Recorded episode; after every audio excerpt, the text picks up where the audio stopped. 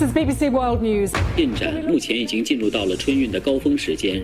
projet de renouvellement, de rassemblement. 重点地区细颗粒物 PM2.5 뉴스 하이라이트 오늘은 글로벌 소식 정리해 보겠습니다. 전주현 웨싱캐스터 나와 계세요. 안녕하세요. 네, 안녕하세요. 네, 튀르키예와 시리아를 강타한 지진으로 18일 기준으로 사망자가 4만 6천 명을 넘어섰는데요. 극적인 생활 소식도 이 사이에서 전해지고 있습니다. 그렇습니다. 튀르키예 재난관리국이 이번 지진으로 인한 튀르키예 안의 사망자가 18일까지 4만 642명으로 집계됐다라고 발표를 했는데요. 지금 시리아 지역 사망자 집계가 며칠 동안 업데이트가 되지 않고 있습니다. 음. 500, 5,814명에서 지금 멈춰 있거든요. 일단 이렇게만 합해 보면 양국의 사망자는 지금까지 총 4만 6,456명 입니다. 네. 근데 시리아가 지금 집계가 이루어지지 않고 있으니까 음. 실제 사망자 수는 훨씬 더 많을 것이다. 이렇게 추정이 되고 있고요.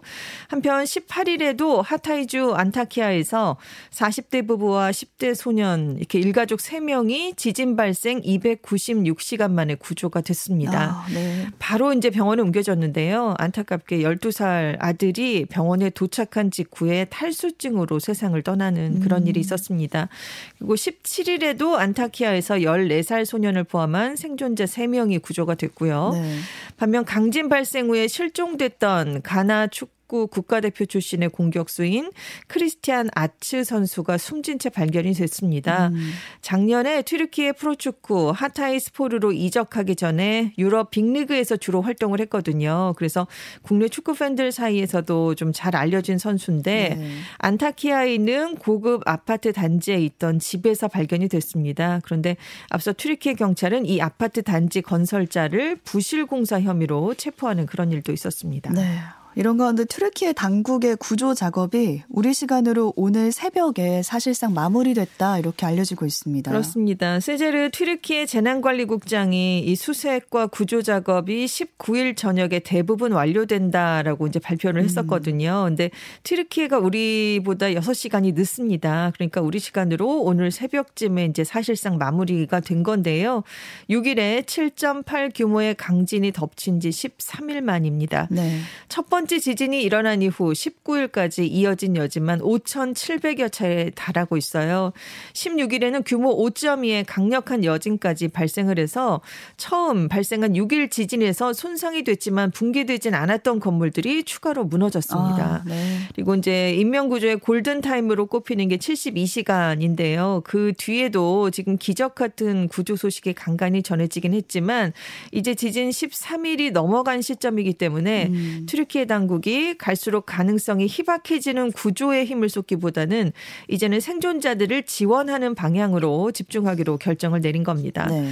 한편 튀르키예 남동부를 강타했던 이번 지진에 이어서 튀르키예 최대 도시인 이스탄불까지 지진이 이어질 수 있다라는 전문가 전망도 나왔는데요.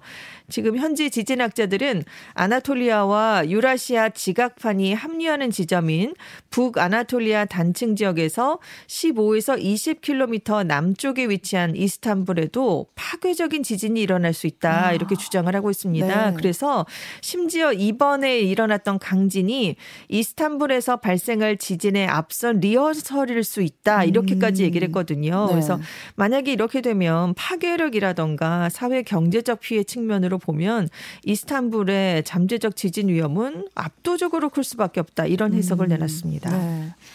또 오는 24일이 러시아가 우크라이나를 침공한 지 1년이 딱 되는 날인데요. 지난 1년 동안 러시아 군인들의 사상자 수가 최대 20만 명에 달할 거다 이렇게 알려지고 있죠. 그렇습니다. 러시아가 일단 뭐 정확한 사망자나 부상자 수를 얘기하진 않고 있습니다. 그래서 외국 정보기관 등의 이제 분석에 의해서 우리가 추정을 해볼 수가 있는데요. 음.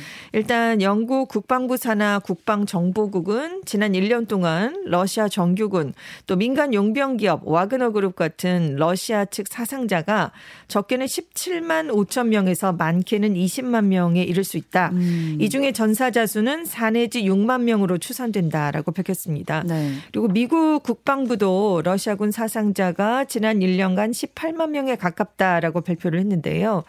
지금 서방 정보기관들은 러시아가 작년 9월에 30만 명의 부분 동원령을 내린 이후에 사상자가 눈에 띄게 급증했다라고 보고 있습니다. 네. 왜냐하면 이- 이때 징집된 그 병사의 많은 수가 충분하게 훈련을 받지 못하고 최전방에 투입이 돼서 이른바 총알바지가 됐다 아. 이런 평가인데요. 네.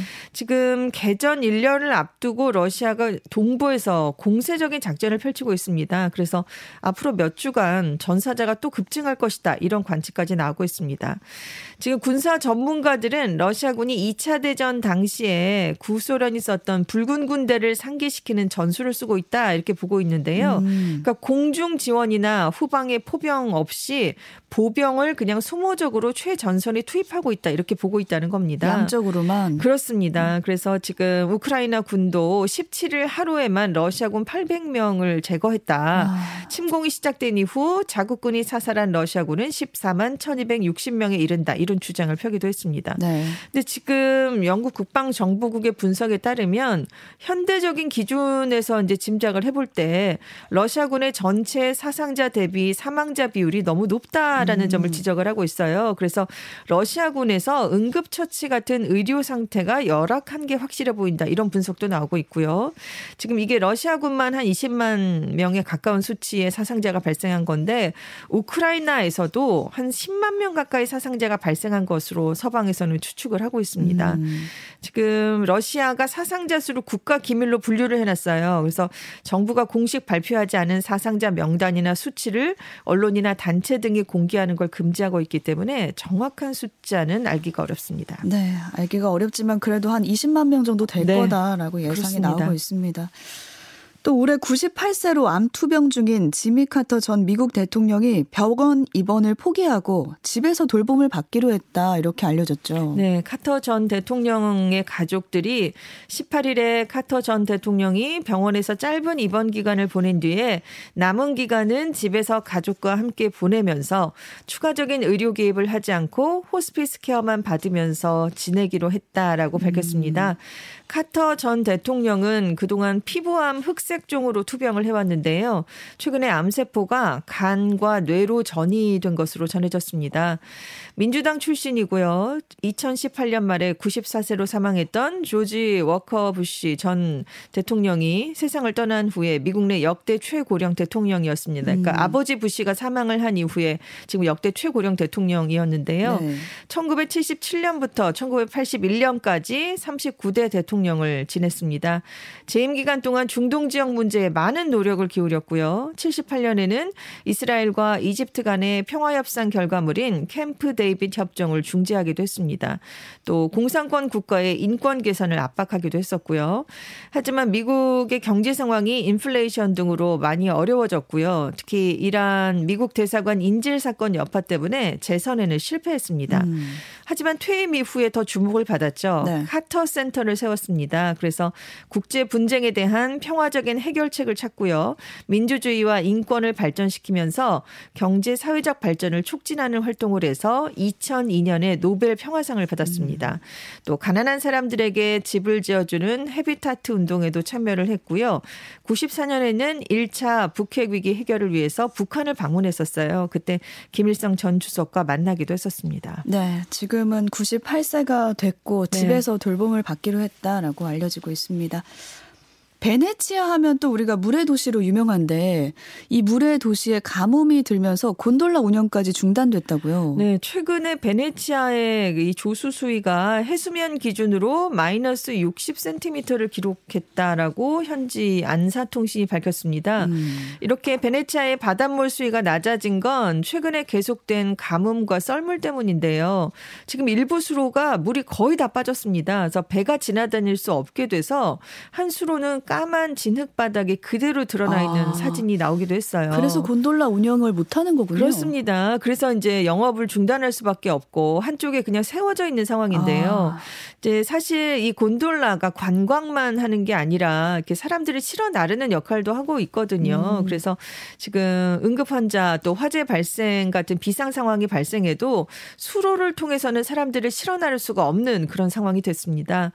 사실 바닷물 높이가 낮아지는 현 상은 베네치아에서 매년 1, 2월에 반복되는 문제긴 했습니다. 어. 그런데 올해 이런 현상이 예년보다 더 오래 갈 수 있다 이런 얘기가 나오는데 지금 비가 내리지 않는 날씨가 24일까지는 이어질 것으로 예보됐기 때문입니다. 그래서 현지 언론들은 다음 주 말에 보름달이 뜨면 조수 변동이 더 극심해질 것이다 이렇게 우려하고 음. 있는데요. 사실 베네치아가 2008년 2월에도 이 조수 수위가 최저 마이너스 83cm까지 내 려간 적이 있어요. 그래서 수로가 텅 비는 그런 최악의 상황을 겪었던 적이 있었습니다. 아, 네. 그러니까 비가 온다고 해도 많이 와야겠어요. 그렇죠. 굉장히 많이 와야죠. 60cm라고 네, 네. 하셨으니까. 그렇습니다. 네. 인도에서 몰래 소를 도축하려던 무슬림 남성 두 명이 소 자경단의 공격을 받고 숨지는 일이 발생을 했는데 소 자경단이라고 하면은 그 내부적으로 그냥 지역민들이 모여서 네. 그런 건가요? 소를 지키는 그런 네. 사람들인 거죠. 15일 밤이었는데요. 인도 북부 하리아나주 지역에서 무슬림 남성 두 명이 이렇게 소 자경단의 공격을 받아서 숨졌습니다. 음. 이 피살된 사람들은 무슬림 남성들이었는데요. 근처에 있는 라자스탄주 출신이었습니다. 그런데 소를 몰래 반출해서 도축을 하려고 했었거든요. 그러니까 하리아나주 자경단원 네다섯 명이 이 무슬림 남성들을 납치해 폭행을 했고 다음 날에 이제 사망한 채로 발견이 된 겁니다. 어, 그래서 살해까지 한 거예요. 그렇습니다. 그래서 우와. 일단 용의자 한 명이 체포가 됐고요. 다른 용의자들도 경찰이 추적하고 있습니다. 네. 근데 이제 인도 인구의 80%를 힌두교도들이 차지하고 있는데 이 힌두교도들은 암소를 어머니 같은 존재다라고 여기면서 신성시하고 있어요. 음. 그런데 2014년에 힌두 민족주의 성향의 모디 정부가 출범을 한 다음부터 극단적으로 소를 보호하려는 움직임이 강해졌습니다. 그래서 지금 이번 사건이 발생한 주 외에도 다른 북부와 서부의 일부 주에서 소의 도축이 완전하게 금지가 됐고요. 그래서 이들 지역에서 소를 주 경계 밖으로 옮기려면 당국의 허가를 받아야 하는 상황이 됐습니다. 네. 여기에 일부 보수 힌두교도들이 소 도축 등을 감시한다는 이유로 소 자경단을 만들어서 각종 폭력 행위를 벌이고 있어서 문제가 되는데요. 음. 작년 5월에도 인도 중부의 마디아 프라데시주에서 몰래 소를 도살해서 밀매한 토착 부족민 남성 두 명이 다른 남성 20명으로부터 집단 폭행을 당한 끝에 숨진 일이 있었고요. 2018년 12월에도 극우 힌두교도들이 우타르 프라데시주에서 소 도살과 관련해서 폭동을 일으킨 적이 있습니다. 그래서 강경한 힌두 민족주의자들이 소를 운반하거나 가공하는 사람들을 공격하고 심지어 살해하는 일도 자주 일어나고 있습니다. 네, 다소 극단적인 움직임으로 보이네요. 일본 기업들이 직원들의 수면의 질을 높이기 위한 노력에 나섰다고 알려지고 있는데 기업들까지 나서서 이렇게 수면의 질을 높이려는 이유가 뭔가요? 그러니까 잠을 잘 잔 직원들이 기업 생산성을 향상하는데 기여할 수 있다 이렇게 보고 있기 때문인데요. 음. 일본 지하철을 운영하는 도쿄 메트로가 이제 이 사업 이- 이 회사의 특성상 교대 근무 직원이 많을 수밖에 네. 음. 없거든요. 그런데 이제 졸음을 하게 되면 자칫 사고로 이게 또 이어질 수 있기 때문에 네. 질 좋은 직원들의 수면이 회사의 큰 과제가 됐습니다. 그래서 최근 4년 동안 수면 개선 강좌라는 걸 만들었어요. 그래서 매년 150명이 8주 동안 수면 기술 배우기라는 강좌에 참여를 합니다. 네. 첫 번째 4주는 스마트워치로 수면 패턴을 조사한 뒤에 나머지 4주는 좋은 수면 습관에 정착하는 이제 실전에 돌입하는 그런 방식인데요. 네, 이걸 회사가 해주는 거예요. 그렇습니다. 그래서 이 도쿄메트로 직원들이 교대 근무로 기상과 취침 시간을 일정하게 하는 건 어렵지만 그래도 수면의 질을 높이려면 일어나는 시간만이라도 일정하게 하는 게 중요하다. 이런 조언을 들었다고 합니다. 그래서 그 조언에 따라서 수면을 충분하게 취한 직원들이 집중력이 높아졌다. 음. 정확하고 정중하게 고객 응대를 하게 되는 변화를 내가 실감했다. 이렇게 얘기를 했다고 합니다. 네. 지금 이 수면 수업을 진행하고 있는 뉴로스페이스라는 회사의 대표는 수면 6시간 비만 상태가 일주일 이상 계속되면 뇌의 인지 능력이 음주를 했을 때와 비슷해진다 이런 아, 얘기를 했어요. 네. 그래서 그동안 일본 기업에서는 밤샘 근무를 하는 게 미덕이었는데 이제는 직원들이 잠을 잘 자는 기업이 좋은 기업인 시대가 됐다 이렇게 음. 밝혔습니다. 그래서 직원들의 낮잠 자기를 장려하는 기업들도 생겼다고요? 그렇습니다. 전문가들은 수면 장애가 없는 사람도 점심을 먹은 뒤에 오후 2시쯤이 되면 졸음이 일어나기 쉽게 된다. 그렇죠. 네, 그래서 이때 15 분에서 20분 동안 활력을 주는 짧은 낮잠인 power nap을 추천한다라고 권장을 하고 있는데요. 음. 다만 낮잠은 30분 이상 자지 않는 게 중요하고요. 밤에 깊게 자려면 오후 4시 이후에는 이렇게 쪽잠을 자서도 안 된다고 합니다. 어. 그래서 미쓰비시 부동산이 2018년부터 사내 수면실을 만들었어요. reclining 소파, 귀마개를 이제 여기에 구비를 해놓고 있는데 온라인으로 사전 예약을 통해서 낮 12시부터 오후 3시까지 최대 30분 이용을 할 수가 있다고 합니다. 근데 도입을 했을 처음에는 졸려서 낮잠 자고 올게요 이렇게 말하기가 쉽지 않잖아요.